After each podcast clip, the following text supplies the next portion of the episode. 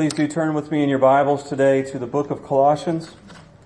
Today we are in Colossians chapter 3. We're going to pick up in verse 5 and we'll read through verse 11. If you don't have a Bible with you, there is a Bible there in the pew before you and we will begin on page 1816. But today we are going to look at uh, Colossians 3 verses 5 through 11. And before we read um, the scripture today, I just wanted to touch touch base on a couple things. In my conclusion last week, I made reference to to somebody who had gotten on to me for only quoting secular song lyrics, and that was kind of an inside joke. That was a uh, that was a just a little back and forth between me and that person. That was not a criticism that I had received. That was a an inside joke between me and that person that, in retrospect, was out of place. And so I don't want you to think that if you come to me with concerns about my sermons that I'm going to point you out in my next sermon. Um, I, I, I, value your input on my sermon. And so I, I realized in doing that I, I, might have given you the impression that if you do give me criticism, that I will take it out on you as a sermon illustration, and that is not the case. Um, so please forgive me for that. The other thing I wanted to touch base on is while I will be as discreet as I possibly can in today's sermon, there are portions of today's sermons that may not be safe for the little ears. And so, parents with young children, if I if I um, say anything that causes you to have to answer difficult questions um, following the sermon, I apologize ahead of time.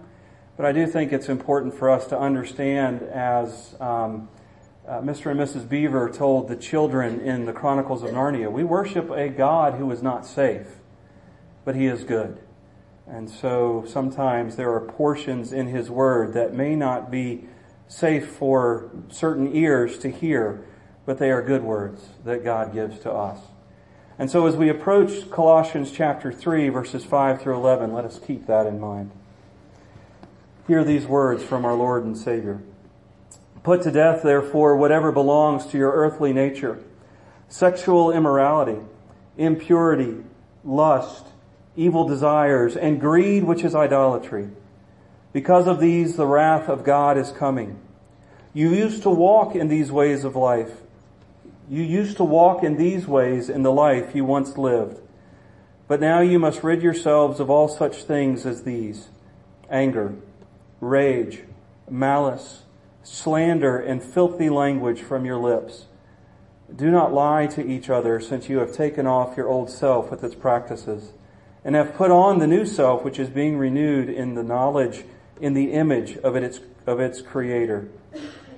Here there is no Greek or Jew, circumcised or uncircumcised, barbarian, Scythian, slave or free, but Christ is in all, is all, and is in all. Let us pray. Our God and Father, we approach your word today. And we ask that you prepare our hearts to hear and to accept what you have to say to us today. And I ask especially today for your, your spirit. I am a broken vessel. I am an earthen vessel that has cracks, that has holes, that is broken and is empty as I approach your word today. So fill me with your spirit. Fill this place with your spirit.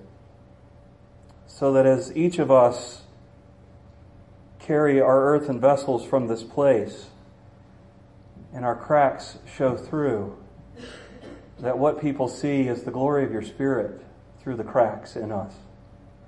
And that we may no longer be empty, but filled with you. I pray this in Jesus' name. Amen.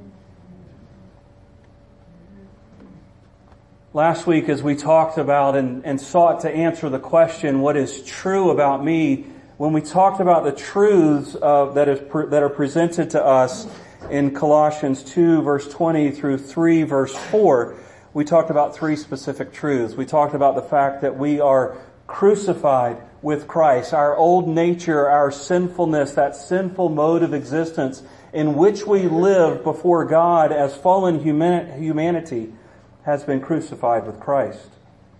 And then we talked about the truth that we are then raised with Christ.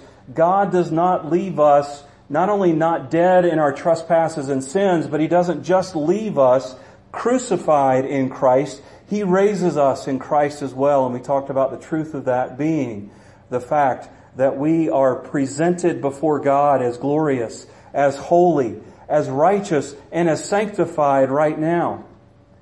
And then we talked about that we are hidden in Christ, that third truth that is true about us, that we are hidden in Christ. And we looked at John 17 and talk and, and looked at Jesus' prayer that his people would have the same unity with God that Jesus had.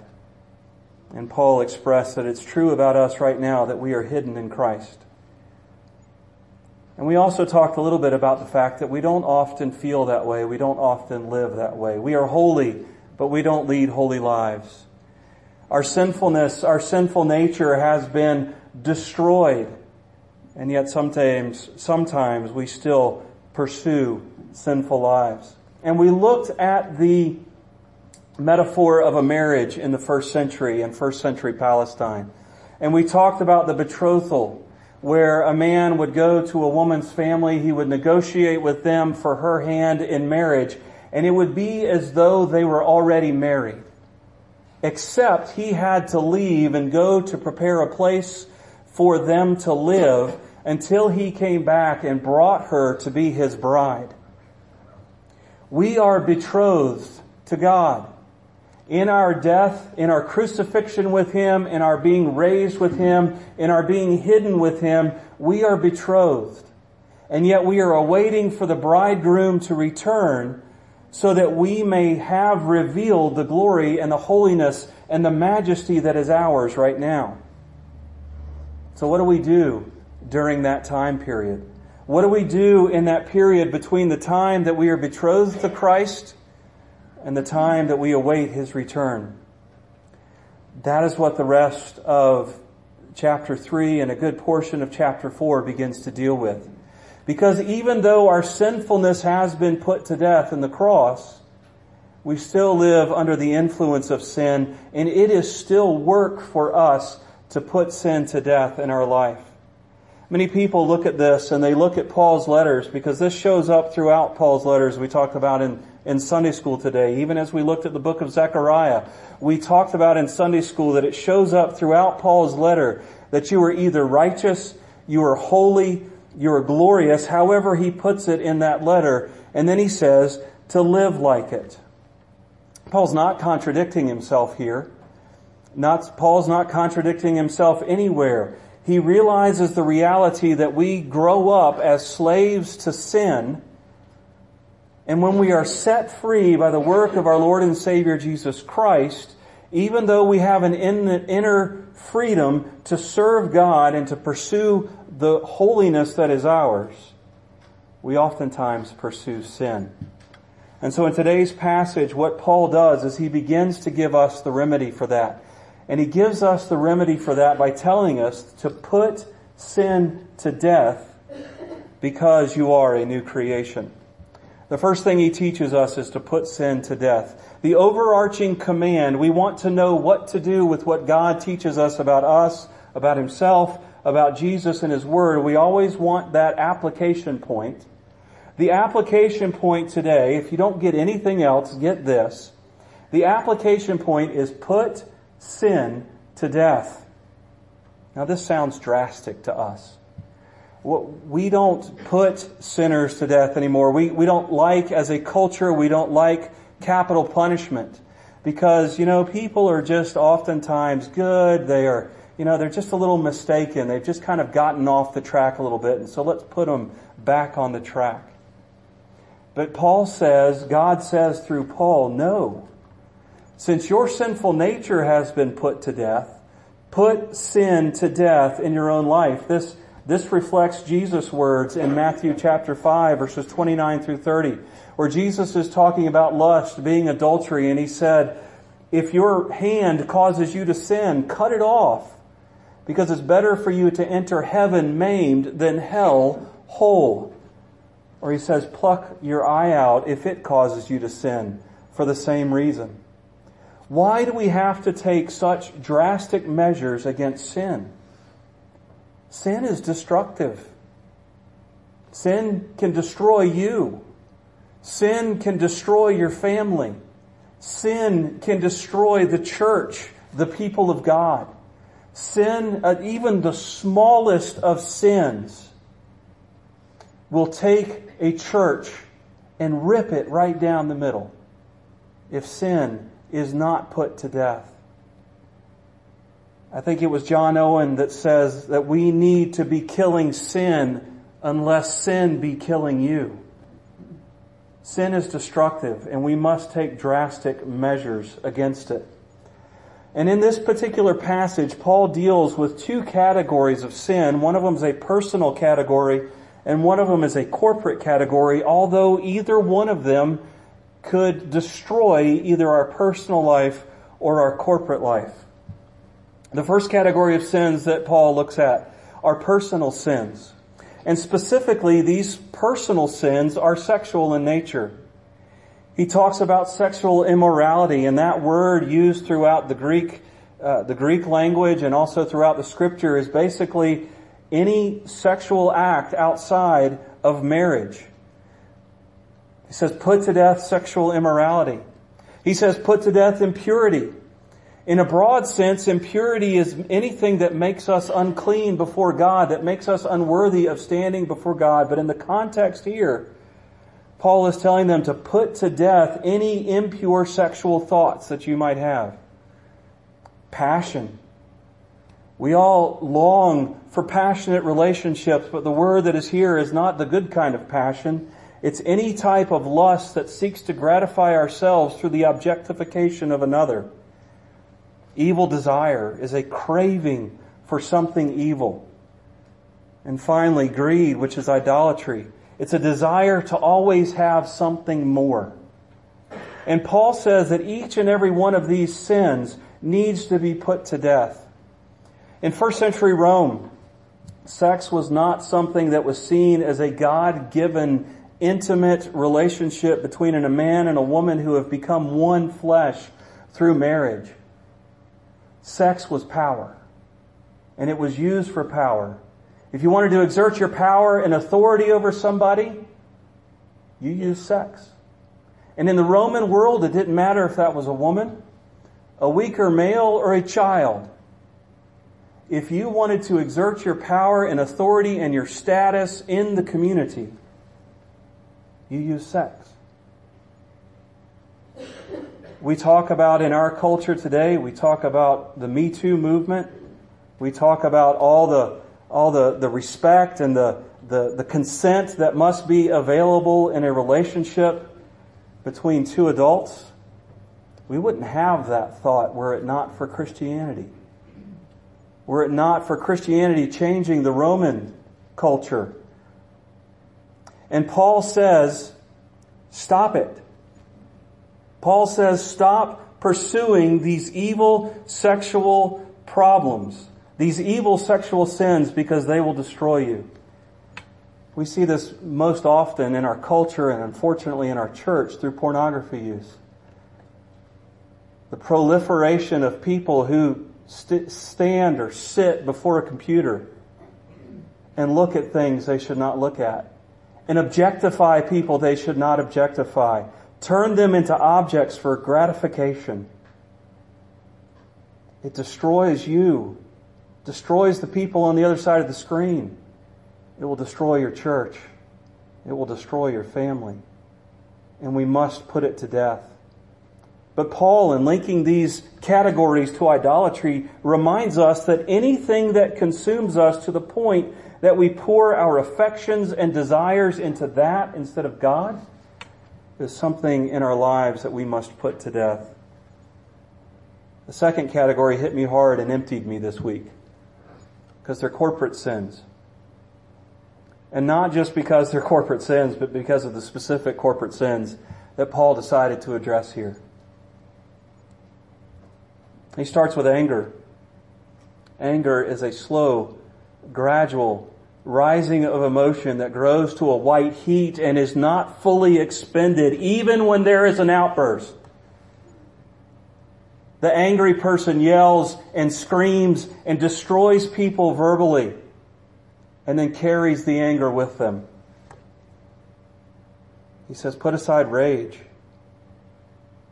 Rage is mildly better than anger because when it destroys, it's expressed and it's gone. It's that person that, that yells and screams and then walks away okay. But it's still a sin. Malice. It's an evil attitude that desires to harm or to injure others. Slander. The, the word for slander there is literally blasphemy. When we blaspheme about God, we are seeking to destroy God with our words. But the, the context here said this is blasphemy toward another person, toward another church member, toward a brother or sister in Christ. It's any reproachful or destructive language directed at another. Obscene talk. This isn't just dirty jokes or, or cursing for the sake of cursing, although I don't know why you do that. It's foul or obscene words directed toward another especially toward those who offend or oppose you. And finally, lying. Do not lie about one another. It's any deception, deliberate untruthfulness, such as half truths that convey wrong, wrong impressions, exaggeration, or the distortion of facts. How do you react to people who are different than you? They may look different than you, but more, most of the time in our culture, we all look the same. We, but we are different ideologically. We are different in the way we view religion or politics or culture or music. How do we react to people that are different than us? Social media, which has its benefits, which, which can be good, which has allowed many, many people, myself included, to keep up with people who I would have lost contact with in a different time, in a different generation. But social media gives us the ability to destroy another person without ever having to look them in the eye. I read an article the other day. It was by a man. I was so, I was so edified by this article. It was written by a man who talked about the fact that he has a group of friends that they, that he disagrees with fundamentally on many, many issues. That oftentimes they will gather together over a meal or over a drink. They will disagree, sometimes vehemently, but they leave shaking hands, being friends, knowing that they're going to get together again. And it was a breath of fresh air. And then I made the mistake of reading the comments. And some of you are chuckling because you know what I found. It was the destruction of that man for having the audacity to love somebody who was different than him, to fellowship with somebody who was different than him and there was anger expressed, and there was rage expressed, and there was tons of slander expressed, and unfortunately there was obscene talk expressed in those comments as well. But we do it right here. How many of you have had just the teeniest, tiniest of little things?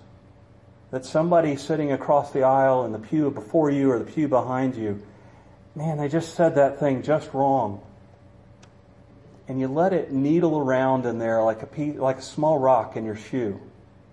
You know, if you if you go walking long enough with a small rock in your shoe, then then you get a little sore. And if you keep going, that sore gets bigger. And if you keep going, that sore gets even bigger until it's infected. And if you let it go long enough, the foot will rot off. If we do that in the church, Paul says it will destroy the church. But it's not just the destruction that comes upon me for personal sin. It's not just the destruction that comes upon the church for the corporate sin. Paul says, if you pursue these sins, God's wrath is coming. This is a, a, present active participle here, which means God's wrath is here now. God disciplines sin here today. God disciplines those whom He loves, and so if we continue in sin, God will discipline us for that sin. But it's also a future verb because God is coming and He will judge sin once and for all.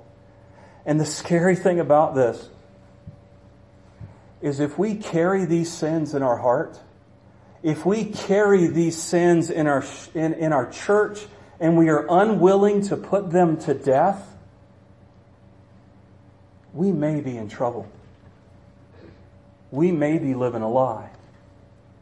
And we may have God's judgment waiting for us when we get into His great throne room, into His courtroom. And so I encourage each and every one of us today, if you engage in these personal and corporate sins, and this falls right back on me, if we engage in these personal and corporate sins on a regular basis, and we don't care that God hates them, well, as comedian John Crist says, we better check our heart and make sure that it's in the right place. And make sure that our inward life and our outward confession match. Paul calls us to put sin to death, but he calls us to do it for a reason.